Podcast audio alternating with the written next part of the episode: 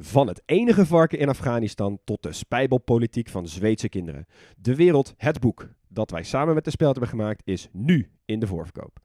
Het is de meest betrouwbare landengids der landengidsen. Het beste boek dat je nooit mag gebruiken bij je eindexamen. Ga naar grotepodcastlas.nl slash boek, bestel hem en dan heb je hem eind juni in huis. En terwijl ik val, zie ik die enorme kop van die beer boven me.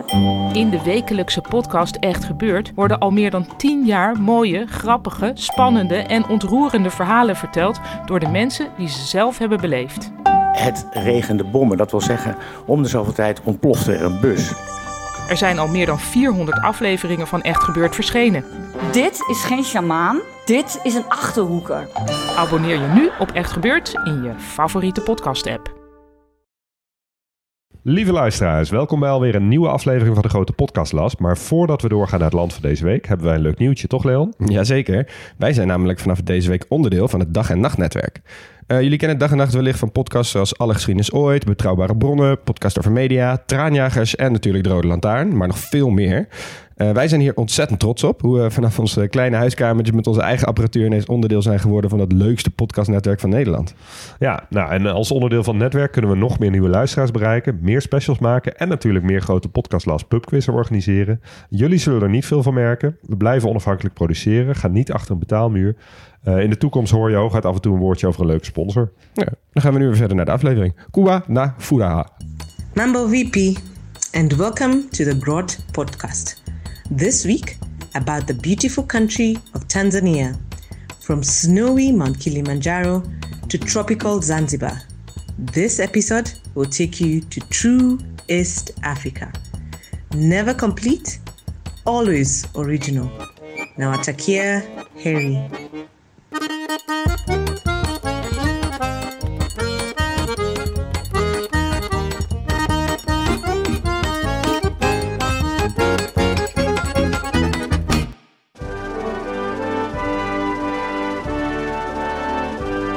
Welkom in Tanzania, 's werelds grootste gala-voorstelling van groot wild. Waar kun je de Circle of Life beter aanschouwen dan het natuurlijke amfitheater dat Tanzania is?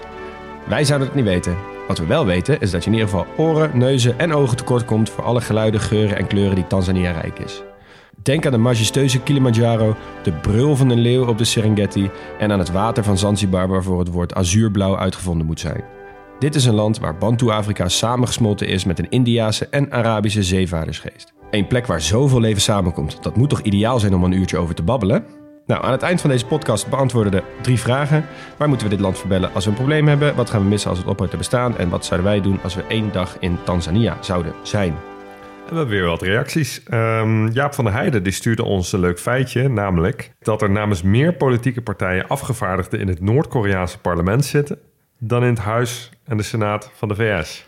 Ja. Namelijk van vier verschillende partijen, ja. waar in de Verenigde Staten maar twee. Ja, dit verwacht ook niemand. Nou ja, zullen redelijk uh, voor de vorm daar zitten, maar toch. En uh, Jaap stuurt ook nog een ander feitje, namelijk dat Nederlanders woonachtig op het Franse deel van Sint Maarten stemrecht hebben voor de Tweede Kamer. Dat is op zich nog niet zo heel gek. Maar ja. Nederlanders op het Nederlandse deel van Sint Maarten niet. ja, dit vond ik zo'n goeie. Hoe werkt het ook? Nou ja, um, dat zijn gewoon buiten, mensen die in het buitenland wonen. Die mogen gewoon stemmen. Ja, maar ja. Sint Maarten heeft gewoon eigen verkiezingen. Want die hebben net een iets andere status ja, binnen het Nederlandse Rijk. Onder de, de, jurisprudentie van de Tweede Kamer. Ja, die is echt mooi. Ja. Dus als je dit soort dingen nog even bedenkt... inderdaad, stuur ze gewoon lekker via Twitter en Instagram naar ons toe. Want wij, uh, wij waarderen deze dingen enorm. Ja, en hetzelfde geldt voor mensen die um, gewoon sporten gaan zitten kijken... die wij hebben genoemd. Dus we kregen een reactie van Sam... Nou, uh, Sam, dat weten wij, inmiddels uh, sportliefhebber. En uh, die zei, ik heb net even een samenvatting zitten kijken... van de finale van het, de Kabaddi Pro Tour. Wat een heerlijke sport. ja. Als je denkt, waar gaat het over? Luister nog even aflevering Bangladesh terug. Kabaddi, kabaddi, ja, kabaddi, kabaddi. Oké, okay, terug naar Tanzania. Hoe ging de research? Ja, ik heb echt genoten. Ja? Ja. Nou ja, safari... Ja, ik... rijke, rijke geschiedenis. Nou joh, ik, had die, ik vond het echt heel leuk. Ja, het Interessante was... figuren ook trouwens. Gaan we zo meteen uh, nog wel zien. Ja, ik, best een bijzondere geschiedenis die ik eigenlijk niet zo goed kende. Um, inderdaad, de Koude Oorlog komt ook hier weer hard terug volgens mij. Wel heerlijk yep. om te zien. Uh, en, en, ik ben natuurlijk dit, begin dit jaar in Kenia geweest, buurland. Lijkt op heel veel fronten best wel op uh, Tanzania. Dus het was ook wel een beetje een trip down memory lane. Ook al was het maar een half jaar geleden. Ja, ik was zo blij, want ik mocht me in de natuur verdiepen. Oh ja, hij weer. Heerlijk, heerlijk, heerlijk. Oké, dan gaan we even door naar het paspoortje. Wat moeten we allemaal weten van tevoren over Tanzania voordat we hiermee gaan beginnen? De ligging, eh, jongens, het is het eerste land in Oost-Afrika. Grenst tegen de klok in aan Kenia, Oeganda, Rwanda, Burundi, de Democratische Republiek Congo, Zambia, Malawi en Mozambique. Echt zoveel grenzen? Ja, en ook aan de Indische Oceaan in het oosten. En daar hebben ze ook nog wat eilanden liggen, eh, waarvan Pemba en vooral Zanzibar de meest bekende zijn. En wat misschien wel wat minder bekend is, is dat ze aan drie meren grenzen die in de top 10 van grootste meren van de wereld staan. Ja. Lake Victoria, Lake Tanganyika en Lake Malawi. Nou, oppervlakte, Tanzania is qua oppervlakte is het de 33ste land van de wereld. En eh, er zijn een heleboel, nou, er zijn dus 32 landen die eh, groter zijn dan de magische miljoen vierkante kilometer. En Tanzania is dat dus net niet, maar wel het land dat het allerdichtst bij zit. Dus eh, ze zijn net, ik heb even gekeken, ze zijn net één Kroatië te, k- te klein. dus even doorsparen. Aantal inwoners is 56 miljoen en er is maar één land dat volledig onder de evenaar ligt dat meer inwoners heeft dan Tanzania. En dat is Zuid-Afrika. Wilden- Dat is best wel een raar feitje Ja. eigenlijk. Want je zou denken Australië of Argentinië of nou, noem maar op. Maar Ja. eh, nou ja, bijvoorbeeld ook Indonesië heeft heel veel mensen, maar ligt voor een deel ook wel boven de evenaar. Ja. Brazilië Ja. ook. Ja, Brazilië natuurlijk ook. Ja. De hoofdstad van Tanzania is Dodoma. En andere grote steden kennen mensen vooral natuurlijk Dar es Salaam. En reizigers kennen misschien ook wel Mwanza en Arusha. Ja, dus het is inderdaad niet... De hoofdstad is niet Dar es Salaam, wat heel veel mensen denken. Was het wel, toch? Ja, was het wel. Ja. En ehm, andere vette namen. Ik, hierom ben ik eigenlijk ook een beetje deze rubriek begonnen. Want eh, ik weet nog wel, ik was ooit in Tanzania en toen zat ik altijd op die kaart te kijken. En ik dacht, wat is dat voor een gekke soort van random plaatsnamengenerator die ze hebben in Afrika? Dat ze gewoon drie, een, een, klinker, een medeklinker, nog een klinker en een medeklinker. En dat gewoon heel vaak husselen. En dan komen daar dus plekken uit die heten Kigoma, Kasulu of Liwale. Of als je het heel wil maken, eh Mukutano, Mogorogoro en Makukuza. Ja, dat is vet. Maar dan krijg je al die stammen die daar hun eigen invloed uitoefenen op Ja. die plekjes. Ja, ik hou er wel van. Heerlijk. Nou, religie, ze zijn in 1967 gestopt met het bijhouden van de volkstellingen. Ehm, maar er zijn wel andere tellingen die wijzen op ongeveer 60% christen, eh 36% islam. Eh qua taal, Engels is een officiële taal, maar ook in het onderwijs en het rechtspraak wordt Engels heel veel gebruikt. En eh, Swahili is de officiële taal die het land bijeenhoudt. En dat is ook wel interessant, want maar 10% van de Tanzanianen heeft het als eerste moedertaal, de Swahili. Ehm, dus alle lokale talen, dat zijn degenen die mensen echt als moedertaal hebben. Dus de meeste Tanzanianen, die worden dus drietalig opgevoed. Ja. Ja, vet. En ik las dat 90%, die andere 90% heeft het dus eigenlijk wel als tweede taal. Ja, dus precies. Iedereen spreekt het. Bizar, hè? Ja. Dus het is een soort, eh, ja, het is, het is wel een andere taal dan de koloniale taal, maar het is wel eentje die het hele land bijeenhoudt. Interessant. Ja. Qua achternamen is het dan wat minder eh, divers, want ehm, de eh, drie grootste achternamen zijn Juma, John en Joseph. en de vlag, en dit, ja, maak je klaar voor echt een van de mooiste vlaggen van, van de wereld in mijn ogen. Ik vond deze zo mooi. ja, ik ben het met je eens. Ja, hè? Ja. Het is een vlag die ehm, een diagonale baan in het midden heeft. Eh, van links boven naar rechts onder is het groen, geel, zwart, geel, blauw. Groen staat voor het vruchtbare land, geel staat voor de rijkdom aan mineralen en zwart staat voor de bevolking. En blauw staat voor de Indische Oceaan. En nu ga ik even een quizje met jullie doen. En dit wordt wel een quizje voor gevorderden. Noem mij eens even een land dat ook doorkruist wordt door een diagonale baan. Dan heb ik het over de vlag. Ja. En Mogen het er ook twee zijn? Ja, ik wou zeggen. Nee, het mag er maar één zijn. Dus Burundi is niet goed. Ja, ik zou het niet weten. Ik kom er ook echt niet op. Ik denk dat onze luisteraars inmiddels slimmer zijn dan wij. Dus ehm, als je het weet, let, let us know. Wel een eer dat ik toch een quizje heb kunnen bedenken die, waar jullie gewoon echt niet het antwoord op weten. Nee, echt niet. Nee, dus eh, deze is voor de luisteraar. Dus eh, laat, je, de- laat het even weten als je deze weet. Ehm, nou ja, zet het even op Instagram of op, eh, op, op Twitter. Dan eh, hebben we het, reisje, hebben we het lijstje snel compleet. Ehm, over vlag gesproken, mag ik even inbreken in je paspoortje? Ja. Heb je de vlag gezien die ze hadden van 1919 tot 1961? Poeh, eh, ik, ik heb hem wel waarschijnlijk voorbij zien komen, maar ik kan hem even niet thuis Die is gewoon fantastisch. Dat is namelijk een rode vlag met linksboven de Union Jack en rechts een witte cirkel met daarin een getekende giraf. Oh, wat goed. Ja, kijk.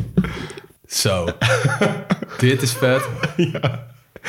Dit is echt een fantastische vlag. Vooral met die giraf die kijkt Het een is beetje onnozel. Ja, het is gewoon een soort van Facebook profielfotootje. Ja, inderdaad. Echt. Aan alle letteren. Mooi. Nou, die wil ik even inbrengen.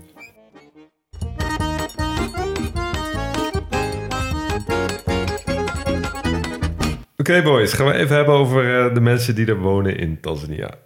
Ehm, we hebben heel veel etniciteiten. 125 maar liefst. Wow. Ja, dat is geen record in Afrika, maar het is wel weer echt heel typisch natuurlijk voor Afrika. Ja. Het is een land wat, eh, wat bestaat uit, uit allemaal verschillende eh, mensen die nou, toevallig eh, binnen de landsgrens van één staat terecht zijn gekomen. Ja, ik ken ook nog wel een Cameroen waar we het ook op die manier erover hadden. Exact, ja. Ja. Nou, Tanzania is, eh, is daar niet anders in. Maar ehm, eh, de meeste daarvan behoren wel tot de Bantu-volkeren. Dus dat is wel eh, weer de paraplu-term.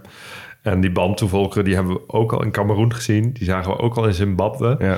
Nou, dat is ook ongeveer de driehoek waar je die Bantu-volkeren vindt. Het gaat nog iets verder dan dat, maar ehm, eh, die- zijn dus gewoon verspreid over een heel groot deel van Afrika. Ja, het is eigenlijk een beetje die middelste band van Afrika, zeg maar. Ze zitten niet in Zuid-Afrika en Ja. ook niet bij de Sahara, zeg maar, maar Nee. een beetje ertussenin. Ja, klopt. Maar ze komen, schurken wel heel dicht tegen, tegen Zuid-Afrika en Botswana en zo Ja. aan. Daar komen, komen ook wel Bantu-volkeren voor. Ja, dus de Zulu en de Xhosa bijvoorbeeld, dat zijn wel Zulu-volken. Of dat zijn wel Bantu-volken. Oh, zijn wel Ja, Bantu-volken? ah, oké.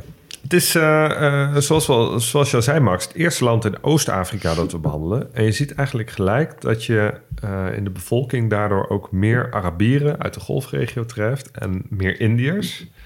Bijvoorbeeld over het geloof. je had het over christenen die de meerderheid zijn en moslims die een grote minderheid zijn. Maar bijvoorbeeld op Zanzibar wonen vrijwel alleen maar moslims. Ja, dus dat ja. zegt wel iets over eh, de spreiding van de etniciteit en de religie. Daar ga ik verder niet te veel over loslaten, want ik denk dat, eh, dat Leon daar zo meteen eh, ons van alles over gaat vertellen. Absoluut. Ehm, Um, klaar. Overigens zien we hier ook weer iets wat we in Haiti ook een beetje terugzagen. Namelijk dat de grenzen tussen de religies een beetje vaag zijn. Het is niet helemaal uit te sluiten dat iemand die katholiek is bijvoorbeeld ook een animistische religie aanhangt.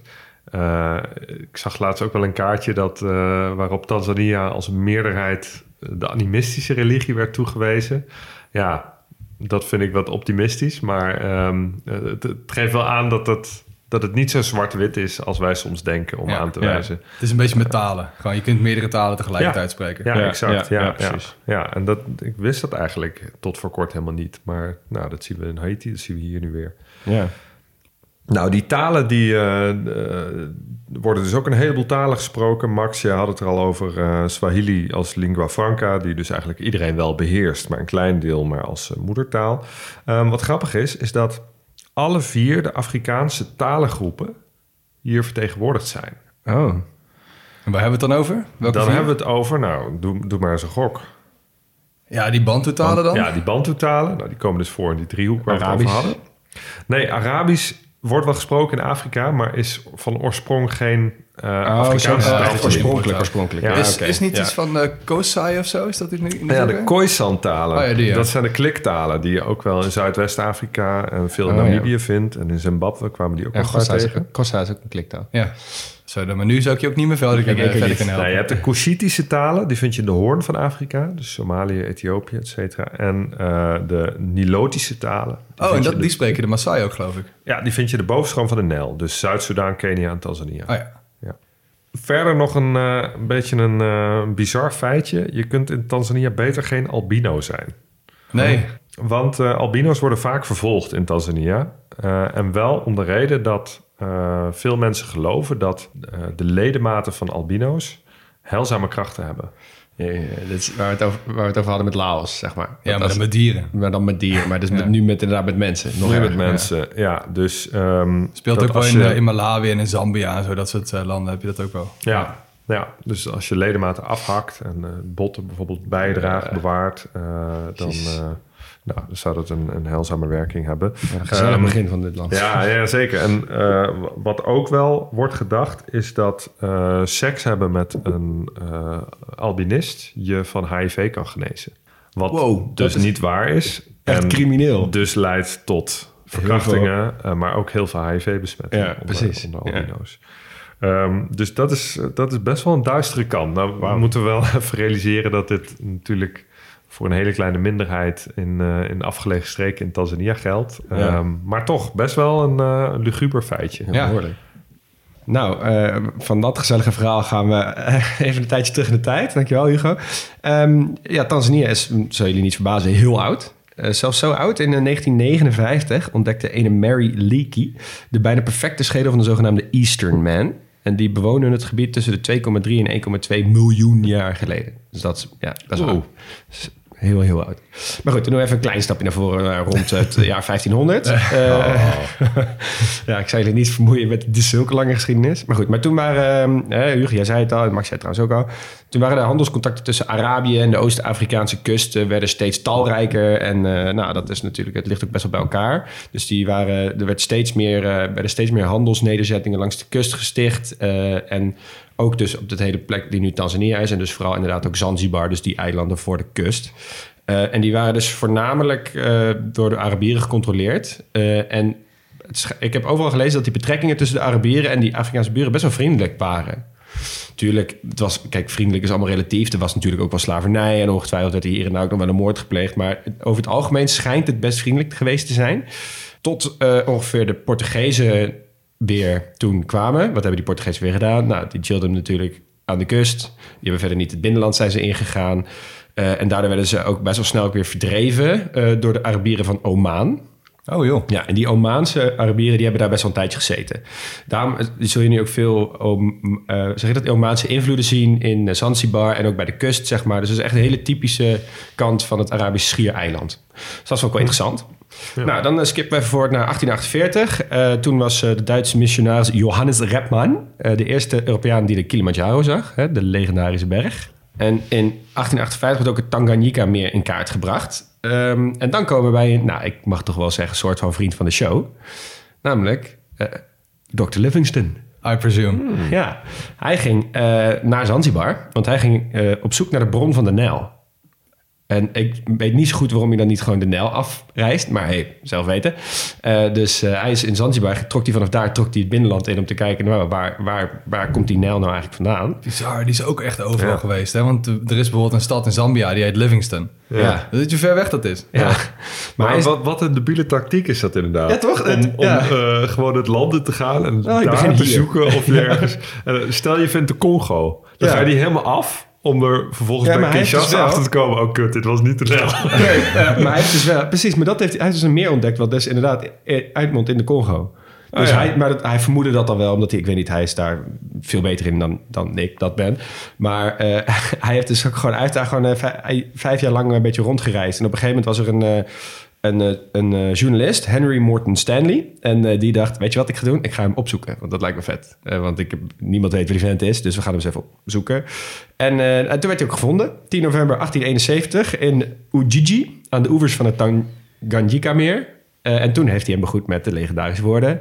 I presume. Dr. Livingston, I presume. Ja. Maar daar is ook weer het een en ander over te doen... omdat ze dus niet zeker weten of hij dat wel gezegd heeft. En hij heeft het achteraf een beetje opgeschreven. En het werd ook meteen echt keihard belachelijk gemaakt... omdat het natuurlijk heel Brits en heel formeel is... in een situatie van een man die vijf jaar soort vermist is. En dan gewoon zeggen Dr. Livingston, I presume.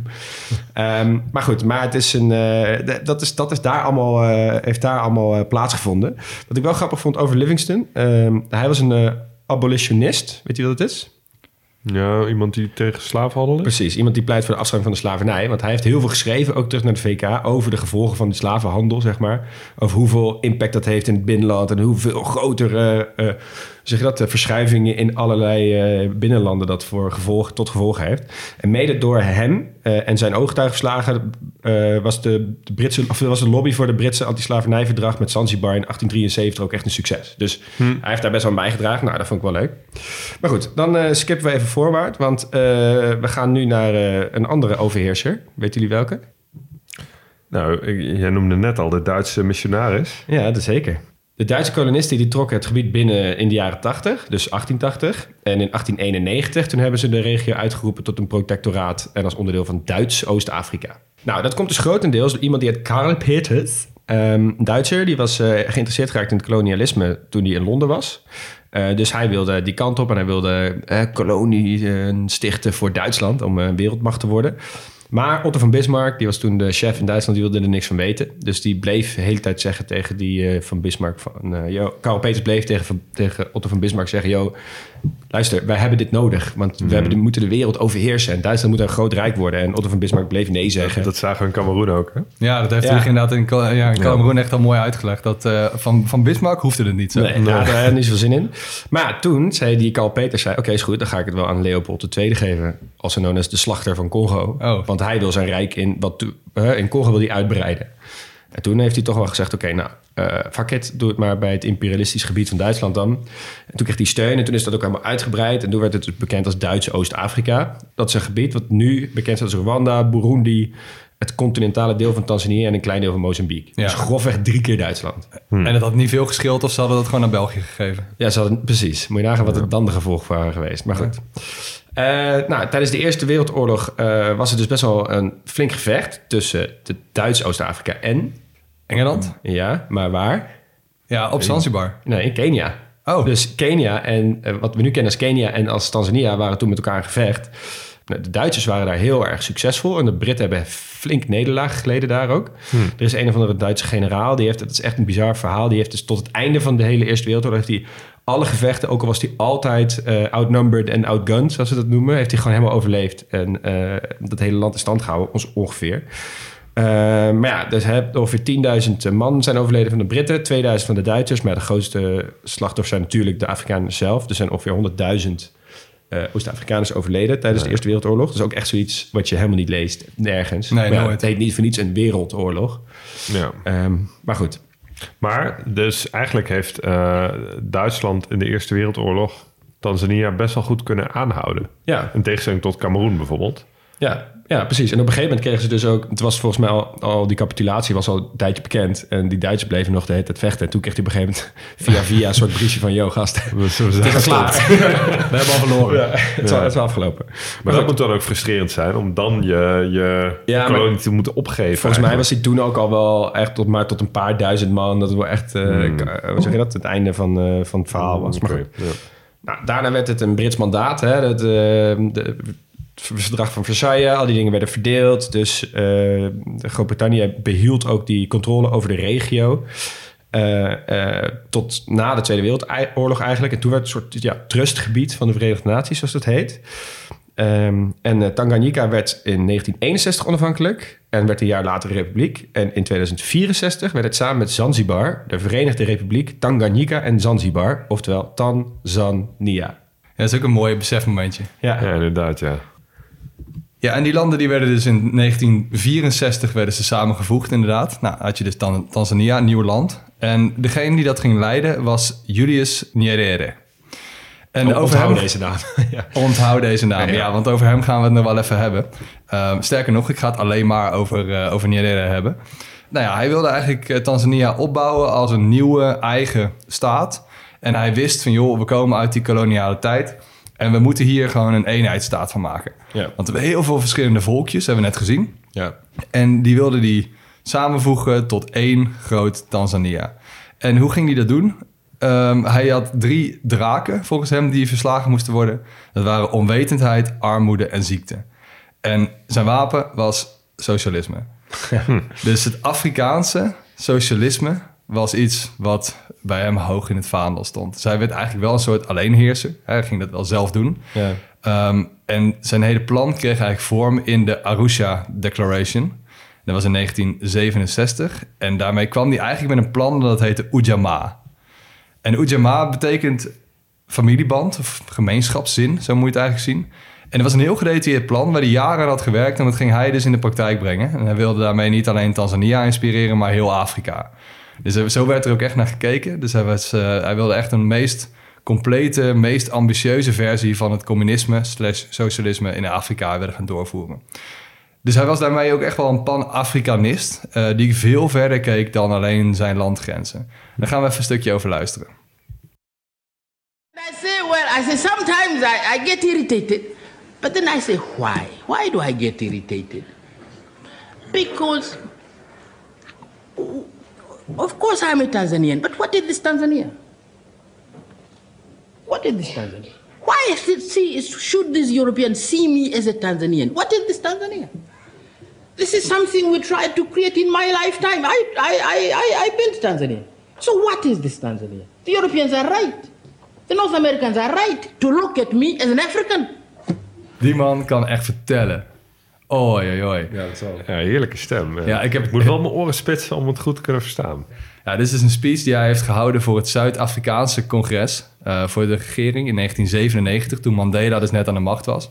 En daar sprak hij dus ook net nadat hij zelf was afgetreden. Ehm, maar hij sprak daar eigenlijk ook gewoon Zuid-Afrika toe. Gewoon, joh, die Afrikaanse landen zijn ook maar constructen. En wij moeten ons Afrikaan voelen. Ik voel me ook echt Afrikaan. Oh ja. En dat vond ik Ja, echt ja. best wel, best wel tof. Ja. Dus een beetje in dezelfde tijd als dat er in Europa ook heel werd gesproken over... voel je Europees, voel je Europeaan. Ja, zeker. En het was ook echt een tijd in de Koude Oorlog, weet je, waar, eh, waar, waar heel veel grote ideologieën tegen elkaar eh, streden. En hij zat dus eigenlijk een beetje aan de socialistische kant. Dus hij nationaliseerde alle banken en alle grote industrieën. En de macht zou in de handen komen van de arbeiders. En de buitenlandse investeringen die zouden juist veel meer worden wegge- weggedrukt. Dus ze zouden het wel zelf gaan doen. Dat was de echte onafhankelijkheid die ze moesten gaan krijgen. En hij wilde die dorpjes van 12 miljoen plattelandsbewoners die ze, die ze hadden... eh, wilde die eigenlijk herstructureren tot wat hij dan Ujamaa-dorpen ging noemen. En ehm, hij kwam daarmee in zijn inspiratie eigenlijk van Mao. Hij had in 1971 had hij China bezocht. En daar, daar, dat, dat leek hem wel wat. Dus hij, eh, hij gaf al die dorpen allemaal water en voedselvoorzieningen. Elk dorpje moest een ziekenhuis krijgen, een schooltje. En de landbouw werd gecollectiviseerd. Hè, dus eh, alles was van niemand meer, maar van de staat. Want dat was zo'n groot succes in China. Ja, ja precies. Ja. Nou ja, hij had echt wel zijn eigen visie daarop. Dus eh, hij dacht, ik ga het ook gewoon zelf doen. Maar ehm, ook al was hij dus wel een, een soort communistisch theoreticus... Hè, want hij was heel erg op ideologie gestoeld... hij wilde dat wel echt in, in een soort van Afrikaans socialisme gaan doen. En daar werd hij dus ook best wel populair mee in het Westen. Want mensen dachten toch wel van... Nou, als je socialisme wil, doe het dan maar zo. Want hij koos ook niet echt eh, heel hard kant voor het Oostblok. Hij was eigenlijk wel, hij kon met allebei wel dealen. Dus eh, hij vond eigenlijk dat hij de beste alternatief had voor het Sovjet-model. Nou, vond ik best wel tof om daar, daar veel iets- over te lezen. Ook iets wat niet wat je in eh, geschiedenisboeken leest. Nee. Het beste alternatief van het Sovjetmodel komt uit Tanzania. Ja, en dan kon hij dus en ba- banden onderhandelen met Mao bijvoorbeeld, maar ook met Amerika. En dan kreeg hij dus ook best wel veel hulpgeld. Maar ben je het met hem eens? Is het beste alternatief voor het Sovjetmodel? Nou, zo zou ik het niet willen zeggen. Maar nou ja, goed, het is ook niet heel goed gegaan. Dat is wel iets waar, we, nou ja, waar, ik het, waar ik het nu inderdaad wel even be- beter over kan hebben. Want ja, die, dat, die Ujamaa, die werd, dat werd helemaal geen succes. Ehm analfabetisme en kindersterfte heeft hij redelijk teruggedrongen. Maar dat was het eigenlijk ook wel. Eh, Er werd heel erg gebouwd aan de nationaliteit. ehm, maar de economie werd gewoon super slecht gemanaged. Ja. Dus de oogsten vielen tegen, de bodem werd uitgeput. Het was veel te eenzijdig waar ze op gingen focussen. En economisch gezien werd het dus een ramp. Ja. En het typerend is ook wel van zijn ambitie is de bouw van de nieuwe hoofdstad, hè, Dodoma. In 1973 hebben ze daar hun hoofdstad naar verplaatst. verplaatst. Dodoma ligt midden in het land. En eh, ik, ik vond een artikel van een Nederlandse website trouwens, eh die International New Town Institute. Dat dus alleen maar schrijft in het Engels over nieuwe steden. En eh, die zeiden over Dodoma... Conceptualized as an African city inspired by Maoist ideals... designed by Canadians and Americans... built by Europeans and Asians... paid for by many... and soon to be rebuilt by South Koreans... This hidden place has been flooded with global interest and disappointing plans. Wauw. Niet fraai. Dat is niet een goede recensie die je wil lezen in de krant. Nee. Maar het gekke is wel, en dat, nu komen we wel echt op iets moois van, eh van Nyerere. Ehm, hij heeft zelf ook wel toegegeven dat zijn plan economisch mislukt was. Dus een hele openhartige Wow, verklaring heeft hij wel echt gezegd dat hij hele grote fouten heeft gemaakt. Dat is iets wat je in het communisme in ieder geval niet zo vaak ziet. Nee, en ook in Afrika na de koloniale tijd niet zoveel. Nee. Dus ehm, hij, heeft, hij zei, oh, ik heb de lokale overheden afgeschaft en het te centraal gedaan. En dat te centraal heb ik eigenlijk ook gedaan met het landbouwsystemen. Te weinig rekening gehouden met, met de lokale manier van doen, zeg maar. Ja. En ik ben gewoon te ambitieus geweest. Hij heeft gewoon veel te veel hooi op zijn vork genomen. Ja. Dus hij heeft heel veel buitenlandse theorieën toegepast op een land dat daar eigenlijk helemaal nog niet klaar voor was. Ja. Dus in 1980 is hij actief op zoek gegaan naar een vervanger. En in 1985... Voor zichzelf? ja, Oh, vet. hij heeft die in 1985 gevonden in eh, Ali Hassan Mwinyi. Die heeft hem opgevolgd. En dit is dus een van de weinige Afrikaanse postkoloniale presidenten... die vrijwillig en eervol, zeer gerespecteerd zijn teruggetreden. Oké. Ja. Vet. Ja, dat is inderdaad wel. Meestal eindigt zoiets in eh, extreme volharding in je eigen ideologie, het uit de wegruimen van tegenstanders, steeds autoritairder worden, tot je op een gegeven moment door, eh, door het, het leger wordt afgezet. Ja, of, Ja, precies. Of, ge- verkiezingen met, eh, als je dan wordt vermoord, gewelddadige, af, eh, Ja. zeg maar, gewelddadige En als gevolgen. je daar een Ja. goed voorbeeld van wil horen, dan luister even de aflevering over Zimbabwe bijvoorbeeld. Bijvoorbeeld. Ja, Ja. precies.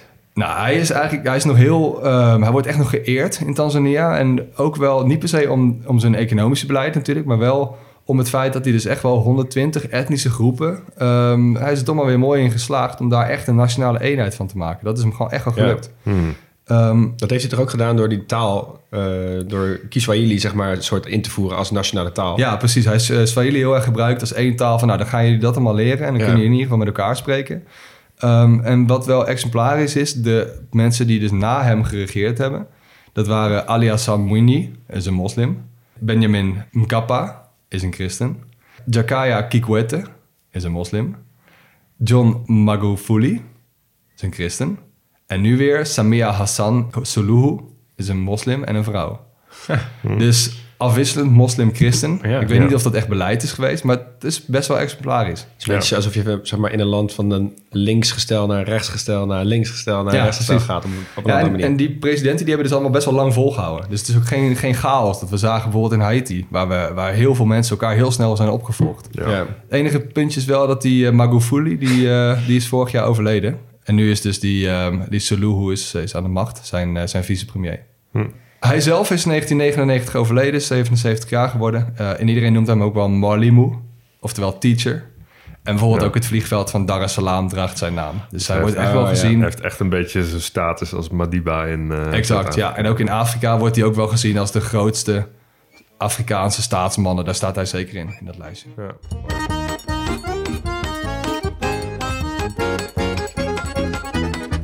Nou, Max, jij noemde al even die eh Magufuli. Eh, Ja. wil ik even op doortimmeren. Want eh, in de, hij heeft de economie... eh, nou, hij heeft behoorlijk wat impact gehad, laat het zo even zeggen.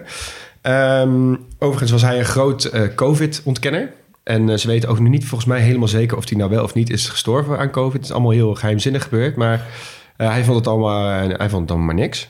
Maar eh, hij heeft eigenlijk heel veel schade toegericht aan de, wat toen nog een beetje prille democratie in, in Tanzania was. Want hè, eh, ja, eindigt ongeveer, nou, laten we zeggen, een beetje 1994. Toen stapten ze een beetje af van dat socialistische model. Gingen ze iets meer kijken naar de wereld. Oké, wat hoe kunnen we onze economie en politiek wat meer openstellen? Nou, dus tussen 1994 en 2010 was er echt prima gestage groei.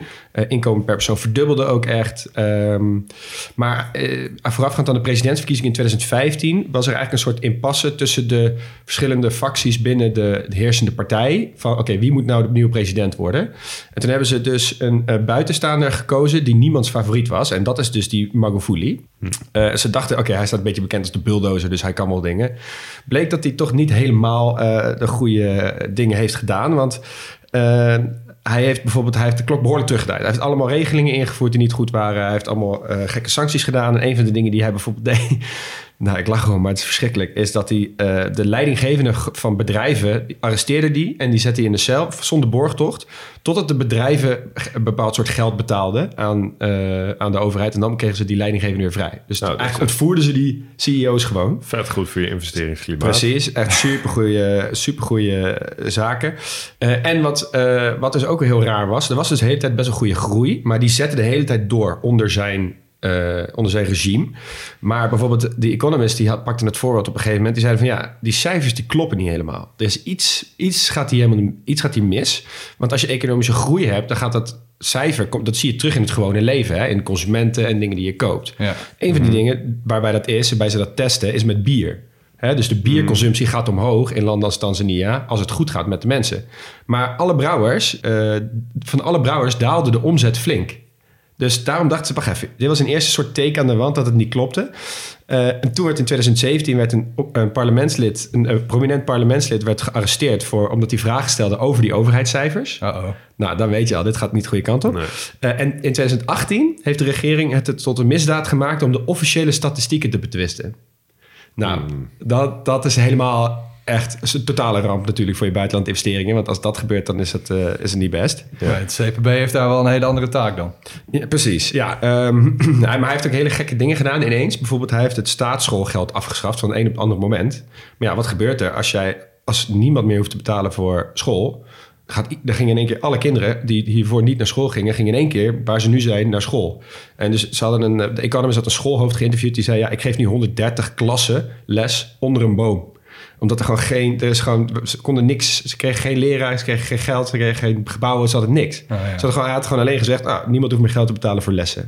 Eh, jullie lossen het maar op. Zeg maar, je maakt geen plan, Ja. maar je bedenkt gewoon één iets. En dat heeft dan doorwerking in heel veel andere dingen. Maar daar heb je nog niet helemaal over Nee, nagedacht. precies. En Ja. dat, over dat verhuizen naar Dodoma. Van, hè, er er zaten nog best wat ministeries in Dar es Salaam. Nou, hij heeft gewoon gezegd, nou, ga er maar gewoon eens heen.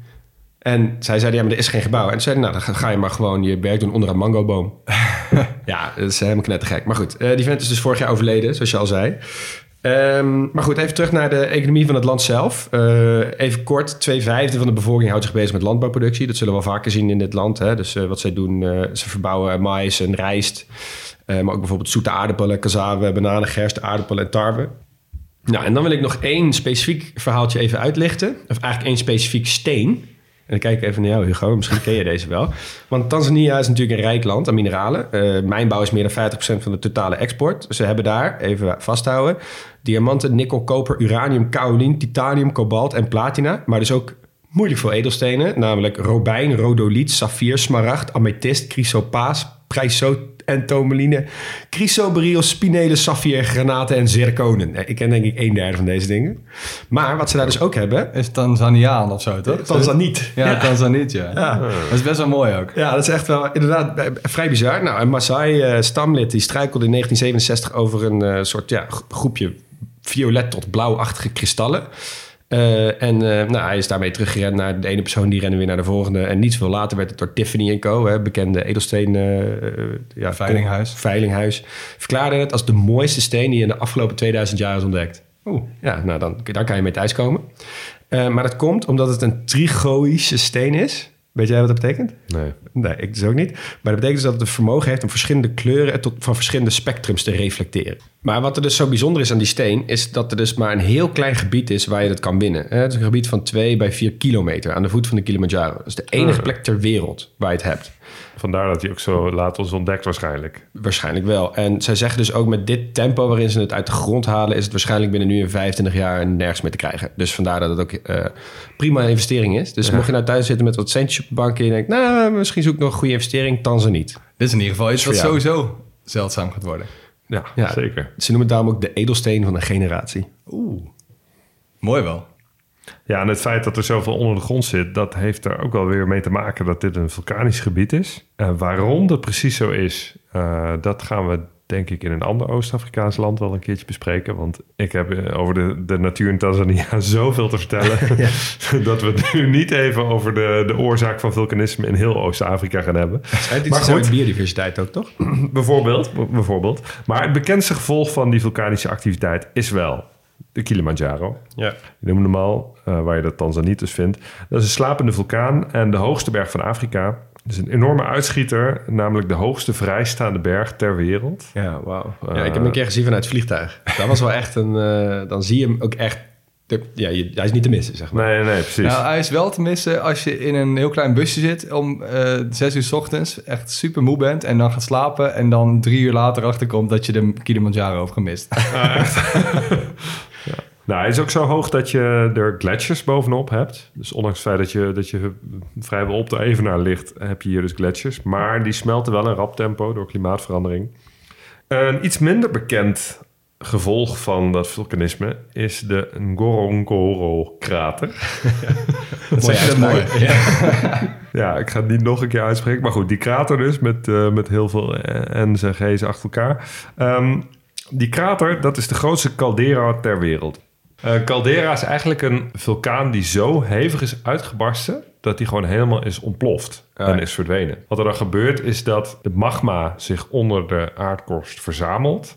en eigenlijk geen uitweg vindt. Dus die druk die bouwt zich heel erg op in die magmakamer... en op een gegeven moment wordt die zo hoog... dat die hele berg als het ware uit elkaar knalt.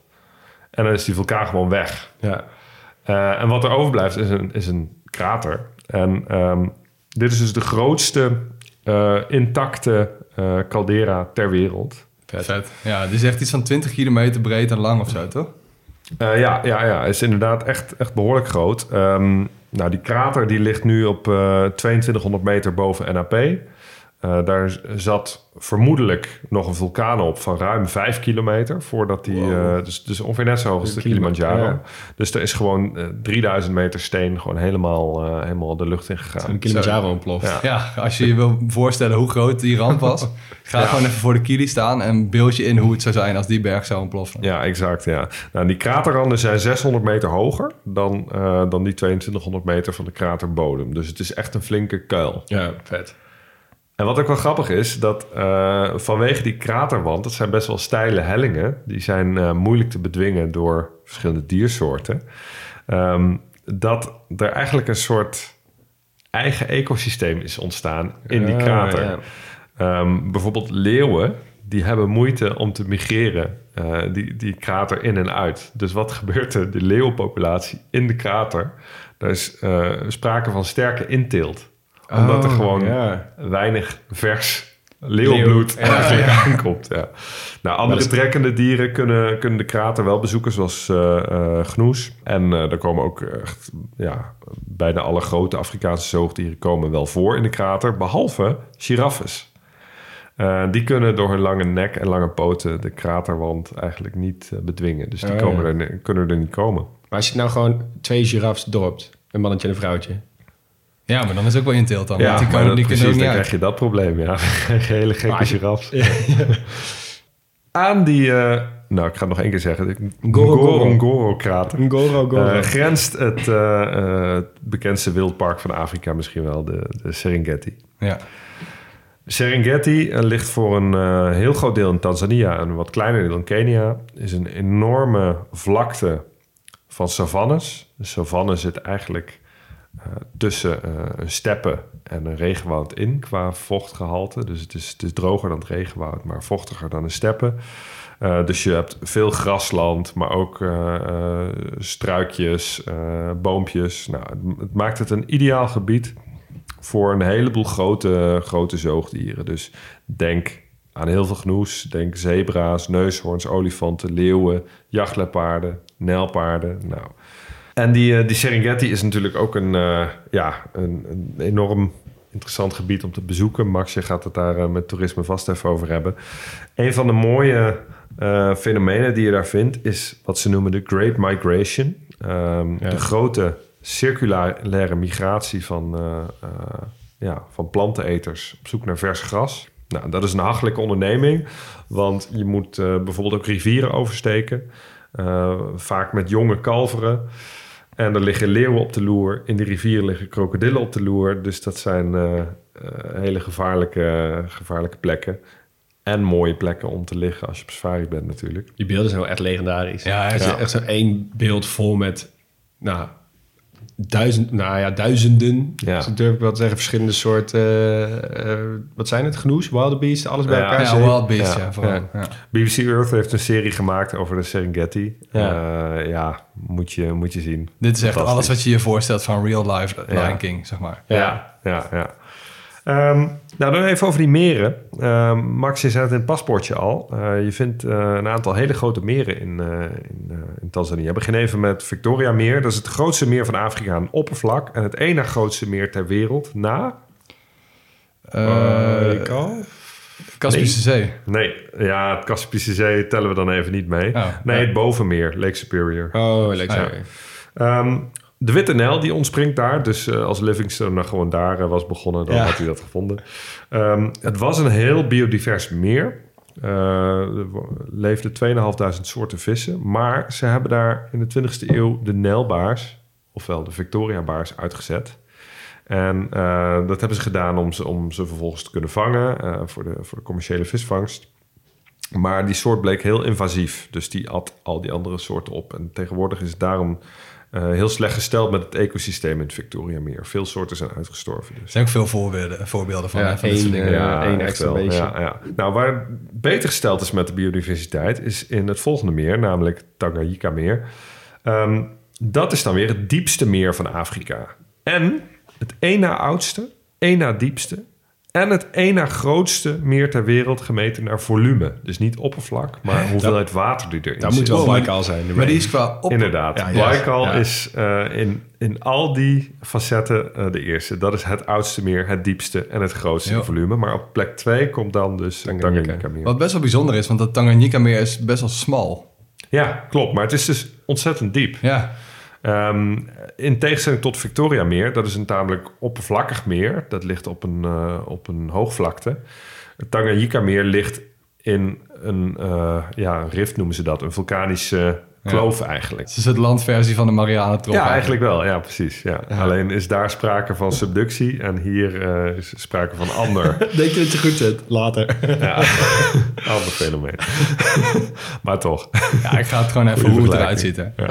Hey, ehm, eh, wat vette beesten zijn die in Lake Tang- Tanganyika voorkomen, dat zijn cycliden. Dat zijn van die schijfvormige eh, vissen, weet je wel. Die dus eh, hoger zijn dan dat ze breed zijn. Ja, ja, Eh, ja. zo- Oh, soort rondjes zijn. Dat is handig als je Ehm, een heel smal, heel diep meer hebt. dat is inderdaad heel handig dan. Ehm, heel veel van die soorten zijn endemisch voor dat meer. En ze worden behoorlijk eh, eh, bevist. Niet om op te eten, maar om levend te verschepen naar het westen. Want ze zijn heel populair als aquarium. Oh, ja. Oh ja. hey mannen, eh, ja, die meren die zijn natuurlijk een mooie reden om naar eh, Tanzania te gaan. Nou, Serengeti ook. Eh, Kilimanjaro ook. Dus ik ga hem ook weer even op die manier afpellen. Eh, Tanzania staat niet in de top 10 van Afrikaanse landen qua aantal toeristen. Ehm, wel bijvoorbeeld Zimbabwe, Mozambique en Botswana. Dat, zijn heel veel, me. zijn heel veel mensen die vanuit Zuid-Afrika komen natuurlijk. Ehm, Verder vooral Noord-Afrikaanse landen. Nou, daar zou ik verder geen, eh, niet veel kwestie van maken. Maar ze staan voor Afrikaanse landen wel op nummer 4 qua totale inkomsten uit toerisme. Veel buitenland. Als in Dus veel mensen Europeanen. die er komen, geven er veel geld uit. Precies. Dat is het. Ja, mensen geven gigantisch veel geld uit. En dat gaat dus ehm, om die safaris. Even eh, hoofdstukje Lisa. Eh, wanneer kun je hier nou het beste heen gaan? Juni tot september wordt gezegd. Want dan is het droge seizoen. Dan is ook de Great Migration, dus die kun je dan zien. En het is eigenlijk heel makkelijk dan om wild te zien. Eh, in het droge seizoen is dat wat makkelijker. Want dan zijn de planten ietsje lager, wat, wat, wat meer verdoord, zeg maar. Maar eigenlijk is het hele jaar eigenlijk wel prima om daarheen te gaan. Je moet dan een beetje uitkijken van maart en april, want dan is het regenseizoen. En die, die zijn best wel heftig daar. En qua toerisme heb je eigenlijk grofweg twee paden. Dus je hebt eh, Zanzibar, we hebben het nog helemaal niet over gehad. Maar eh, het is echt een heel ander gevoel daar dan op het vasteland. Het is echt een klein eiland waar wel echt heel veel, veel mensen wonen. Nou, volledig islamitisch dus. En je merkt er veel meer Arabische, Persische invloeden. Dus Stone Town, bijvoorbeeld, de hoofdstad van eh, Zanzibar... dat is ook een hele andere feel dan in de rest van, de rest van Afrika. Het doet Ja. veel Arabischer aan. En voor de rest is Zanzibar natuurlijk heel bekend voor strandvakanties... met, met resorts. Ehm, en die ontwikkeling gaat nu gigantisch hard. De laatste jaren echt heel hard gegroeid qua aantal toeristen die ze krijgen. Tussen 2015 en 2019 is het aantal toeristen verdubbeld op Zanzibar. Waar men wel een beetje kritisch is op dat, ehm, dat de lokale bevolking daar niet zo heel veel aan heeft. Want heel veel hoge posities die worden vervuld door buitenlanders. En het eiland wordt dus ook steeds duurder, ook om op te wonen. Nou, het tweede spoor, wat ik, ehm, wat ik zei, is, eh, is de noordelijke route. En dan ga je dus inderdaad langs de Serengeti, langs die Ngorongoro-krater, ehm Lake Tarangire, eh, Lake Manyara en dus de Kilimanjaro. Die liggen allemaal niet zo heel ver van elkaar. En ja, safari betekent eigenlijk reis in het Swahili. En dat komt vervolgens weer van safar, Arabisch voor reis.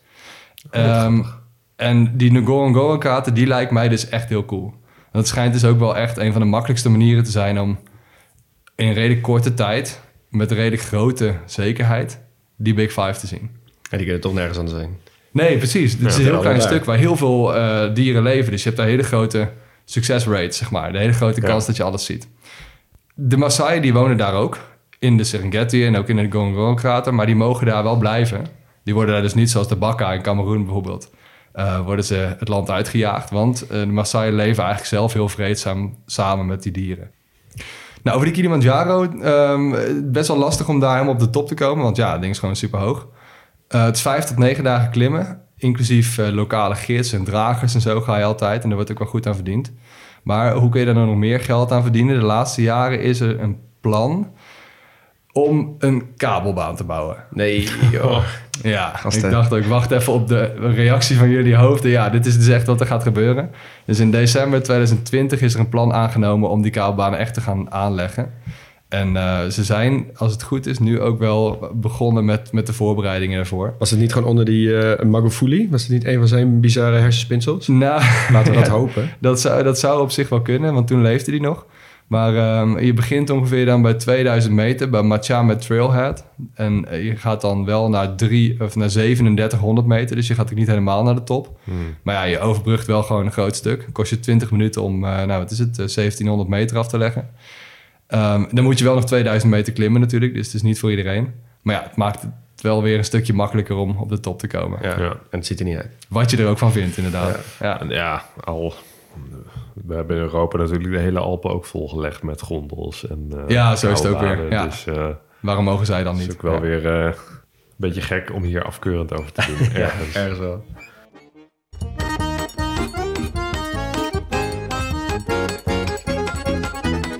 Oké jongens, kunst. En ik ga het vooral hebben over muziek met jullie. Weten jullie welke wereldberoemde zanger van oorsprong uit Tanzania komt? Dat weet ik Zeker. zeker. Freddie Mercury. Absoluut. Eh, natuurlijk, van Queen. Geboren op Zanzibar. Ehm, hij had Indische roots en hij is ook deels opgegroeid in India. En uiteindelijk op 18-jarige leeftijd naar Londen gegaan. Naar een van de beste zangers aller tijden. Stond vooral bekend als een man met een enorm bereik. Ehm, een van de weinigen kon die vier octaven zuiver zingen. Eh, wat voor een mannenstem best wel, eh, best wel bizar is. Ja. Maar goed, verder met Tanzaniaanse muziek heeft hij niet heel veel van doen. Al is het natuurlijk toch wel ja, iets om trots op te zijn als je Tanzaniaan bent. Zeker als je uit Zanzibar komt. Ehm, maar ik wil, als het gaat om Tanzaniaanse muziek, even beginnen bij het eh, volkslied. Die tune die wordt ook gebruikt voor het volkslied van Zuid-Afrika en Zambia. Ja, ik heb dit gelezen, ja. Dat het een soort van Pan-Afrikaans volkslied is of zo. Zoiets. Ja, inderdaad. Het is een, eh, het is een, een Pan-Afrikaans eh, volkslied. Het heet God Bless Africa. Ehm, en de, eh, de- de- hè, er zijn wat, wat, wat verschillende teksten aan toegevoegd. Ehm, maar de, ja, de melodie is, is hetzelfde. Luister ze maar eens naast elkaar. Ik vind het een erg mooi volkslied trouwens ook. Ja. Nou, wat zijn nou eh, in Tanzania traditionele muziekgenres? Twee belangrijkste, bekendste zijn eh, tarab en muziki wa dansi. Kortweg dansi. En tarab, dat is eh, geïntroduceerd in Zanzibar. En daar hoor je ook best wel veel invloeden uit de Arabische wereld en de Indische wereld. Nou, en ehm, we gaan even een stukje luisteren.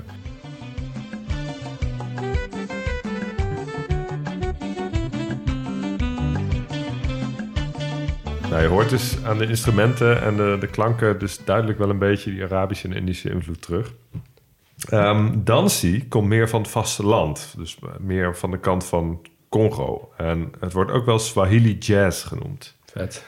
En je kan ook wel horen waarom dat is.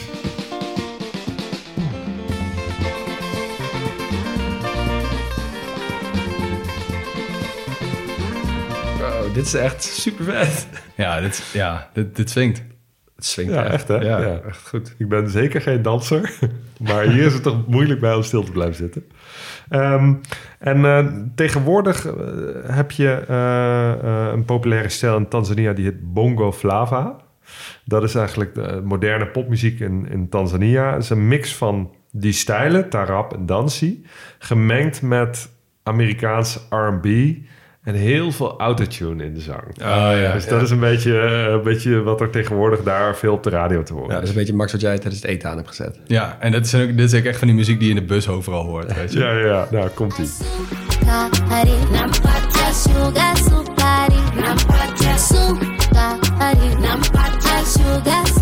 Ja, dus wel, het, het swingt wel. Ik zie wel meteen die clubs voor me in, eh geval in Kenia. Ja, Ja, zweterige clubs inderdaad. ja. ja. ja. goed gedanst. Wat wel grappig is, ik zat even op YouTube onder, de, ehm, eh, onder dat liedje naar reacties te kijken. En ik werd er wel blij van, want je ziet echt heel veel reacties van... Oh, listening to this song from Namibia, from vet. Nigeria, Ja. from Zimbabwe. Proud to be African en zo. Dus echt die Pan-Afrikaanse... Ja, dat Pan-Afrikaans nationalisme of zo. Die vind je ook in de Die in vind je. Ja, dus, dus deze muziek die doet heel goed op heel veel verschillende delen van het Afrikaanse continent. Dus dat vond ik wel Ja, echt cool. vet. Heel Ja. leuk. Ehm, nou, dit, is, dit genre is tegenwoordig zo populair dat eigenlijk de hele hedendaagse Tanzaniaanse muziek eh, gewoon wordt aangeduid als bongo flava. Ehm, de filmindustrie wordt trouwens aangeduid als bongo movie. Eh, niet heel veel internationaal aanzien. Ehm, wij kennen de landschappen eh, van Tanzania vooral uit westerse films. Ehm, de Serengeti was de grootste inspiratiebron van The Lion King. Ja. Eh, de liedjes zijn dan wel gezongen in het Zulu, wat een Zuid-Afrikaanse taal is. Maar de landschappen in Tanzania en ook in Kenia waren toch wel de voornaamste inspiratiebron. Ja. Simba betekent ook leeuw in Swahili. Mufasa betekent koning. Pumba, naïveling. En Hakuna Matata natuurlijk. Don't worry. Ja, maak je geen zorgen. Ja. Hoewel ze dat zelf lokaal niet gebruiken. Nee, dat is wel echt een, uh, een Mzungu-ding. Ja. Ja. En een toeristending. Het is volgens mij Hamna Shida, zeggen ze volgens mij. Als ze echt gewoon geen, geen zorgen Oh, dat kan wel. En Raf, Rafiki, dus die ja, dat Ja. is vriend. Oh, echt? Ja. Oh, cool. Dat gebruiken ze wel echt veel. Ja, Ja? klopt. Ja. Rafiki. Oh, vet. Als je mensen daar gewoon met Rafiki kan aanspreken. Ja. Hey, Rafiki. Ja, Rafiki. Jamba Rafiki. Jambo Rafiki. Nou, waar, wanneer spreken ze elkaar nou natuurlijk voornamelijk aan? Dat is tijdens het eten. Wat een natuurlijk bruggetje is dit. Ze hebben daar eh, veel... eh, ze eten veel eh, vlees, maar ook heel veel eh, chips. Dus eh, eh, zeg maar gewoon chippies, zoals wij ze kennen. Maar ook wel hele smalle soort patatjes hebben ze het ook heel veel. Ze hebben heel veel zoete aardappels en heel veel cassave. Dus een van hun favoriete comfort food daar is chipsy mayai. Dat is eigenlijk gewoon chips en eggs. Dus het is gewoon niks anders dan een patatje omelet. Dus het is echt heerlijk. Het is super eenvoudig, maar met wel allemaal verse ingrediënten en eh, lekkere kruiden en zo. Dus het wordt ook overal op straat ook verkocht. In dit soort landen is het eigenlijk echt wel de truc om gewoon echt zo goed mogelijk op de straat te blijven eten. Want daar is het gewoon en het verst en het lekkerst en het wordt eh, snel gemaakt. Dus het is echt fantastisch. Eh, ze hebben ook een nyama choma, sowieso veel choma's natuurlijk. En choma is natuurlijk met vlees. Is veel... hè, wordt- soms wordt het ook gewoon nog... Als je toerist bent en je zit in een iets rijker gebied... dan wordt er gewoon een geit voor je neus gegooid... en die wordt daarna geslacht om te laten zien hoe vers het vlees is, zeg maar. Of Ah, dan ja. trekken ze gewoon het karkas voor je neus. Ik heb dat een keer gezien in Kenia. dat is, die, die, die zag ik niet aankomen. Dat was wel, eh, was wel even een, even een momentje. Dat is wel daar schakelen, ja. vegetariër geworden? Nee, nee, dat niet. Ehm, het is wel overigens ook echt de plek om eh, wild te eten. Dus niet wild zoals herten, zoals we het hier kennen, maar echt hè, game, zoals dat heet. De Pumba's. Dus de Pumba's, inderdaad. Krokodillen, vratzwijnen, antilopen, struisvogels.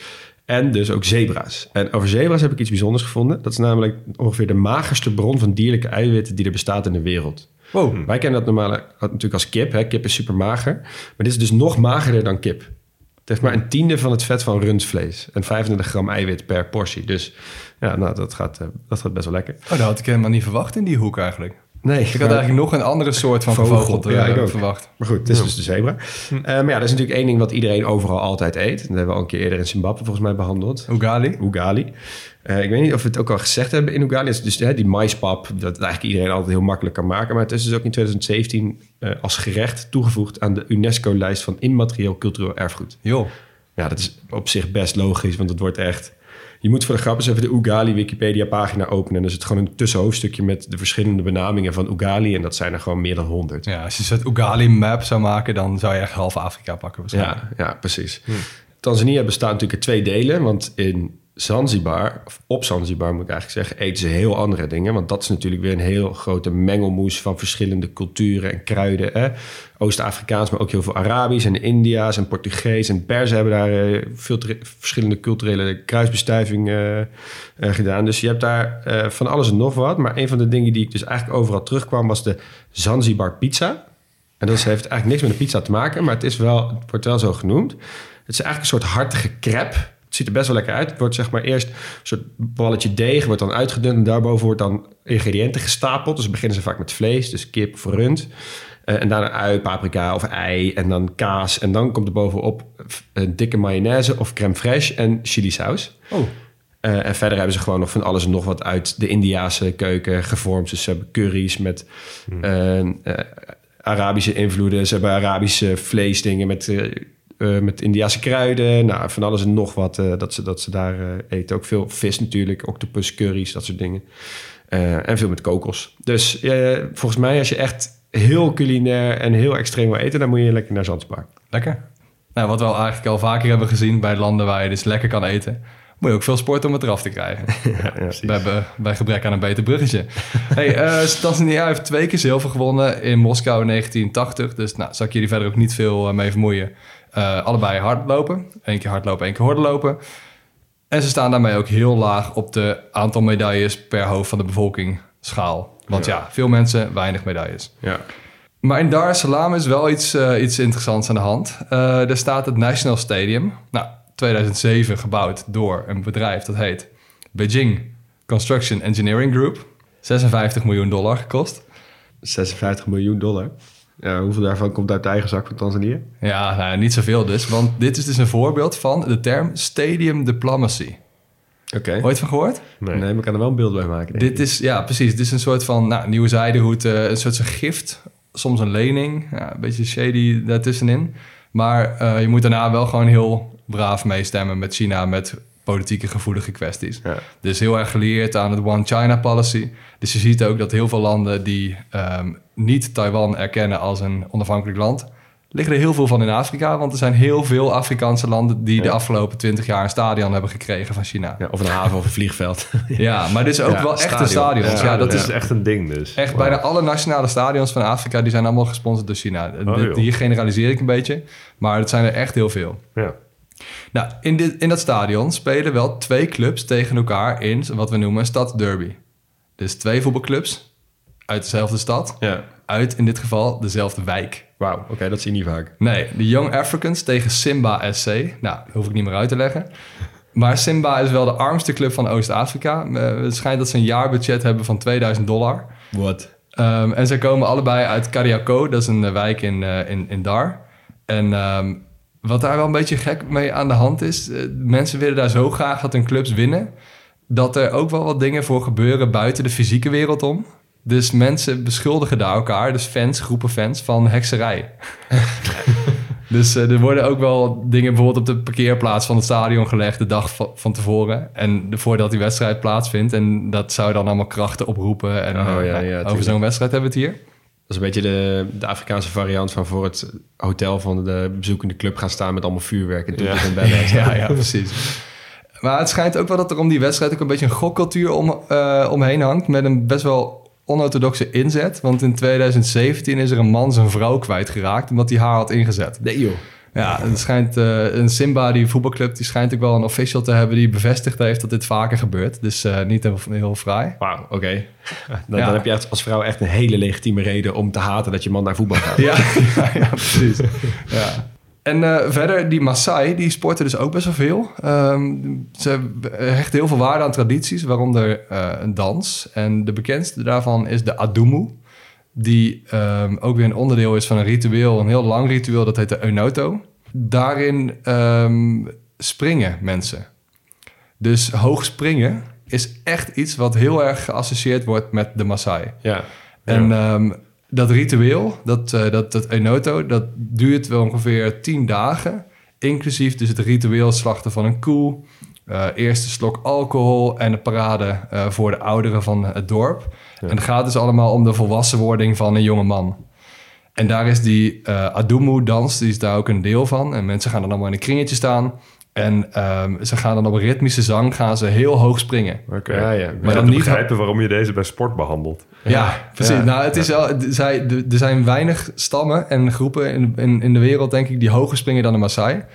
En ehm, Ze zijn ook heel lang, Maasai. ja, ze Je ziet ze altijd. In ieder geval Kenia zie je ze gewoon- Je weet gewoon bijna meteen zeker, oh, dat is een Maasai. Heeft iemand ja, ooit verteld dat je daar ook medailles mee kan winnen? Met hoogspringen. Ja, maar ze springen dus wel iets anders. Want ehm, de Fosbury Flop, weet je wel, de manier waarop je met hoogspringers springt. Zij springen dus met hun lichaam kaarsrecht zo hoog mogelijk. Oh, ja. Dus je moet echt rechtop blijven, zeg maar. En je hielen mogen tussen de sprongen ook niet de grond raken. En er zit dus wel een beetje een soort van competitief element in vast... dat op het moment dat jij de hoogste springt... dan heb je de eerste keuze als het gaat om je toekomstige vrouw. Wow. Dus eh, je Ja. moet wel je best doen. Ja, ja.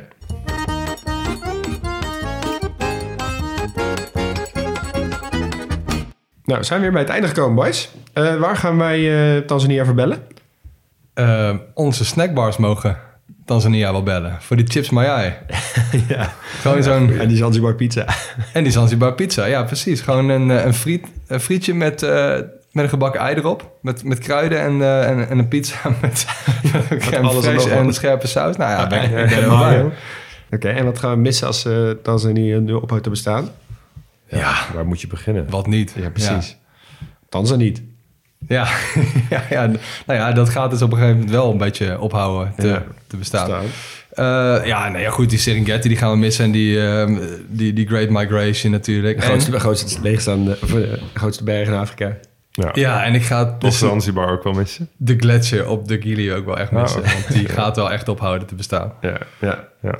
Oké, en we zijn één dag in Tanzania. Wat gaan we dan doen? Ja, simpel. Ik ga op de rand van die krater zitten. Met een Zeg maar, verrekijker? als ik, als ik om achter me kijk, dat ik de Serengeti zie. En als ik voor me kijk, dat ik neerkijk op die krater. Met een verrekijker. Kom maar door. Ja, ja, ik denk het ook. Ik ga ook naar die krater. Ja, ik ga... Ja, je hebt, hoeveel dagen zei je dat je nodig hebt om de Kili te beklimmen? Eh, vijf tot negen dagen. En met die... eh, Maar ja, ik heb ook heel stoer gedaan over die Mount Cameroon, dus je mag het ook wel doen. nee, en ja, jij die- wil die, eh, die, die en met kabelbaan die- en met die testen. kabelbaan. Ja, 20 minuutjes. Ja, nou ja, goed, dan ga ik daar, dan ga ik naar boven rijden, kijken hoe ver ik kan komen. Dit was weer een hoofdstuk van de grote podcastlas. Wij zijn Leon Boelens, Max Gerritsen en Hugo Noordman. De eindmontage wordt gedaan door Jonas van Impen. Zoals je hoorde zijn we nooit volledig, maar wel origineel. Geen experts, maar wel liefhebbers. Hebben we iets verkeerd gezegd of zijn we iets cruciaals vergeten? Volg ons en laat het weten via Twitter of Instagram op @grotepodcastlas. Je kunt ons enorm helpen door je vrienden, familie en collega's te vertellen over onze podcast of door vriend van de show te worden. Daarmee steun je ons met een klein bedrag en kunnen wij weer mooie nieuwe afleveringen maken. Volgende keer reizen we naar Portugal, Kwaheri.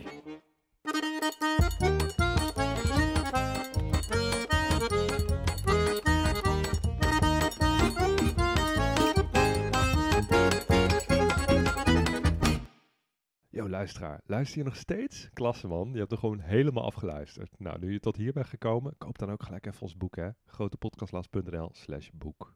Doei!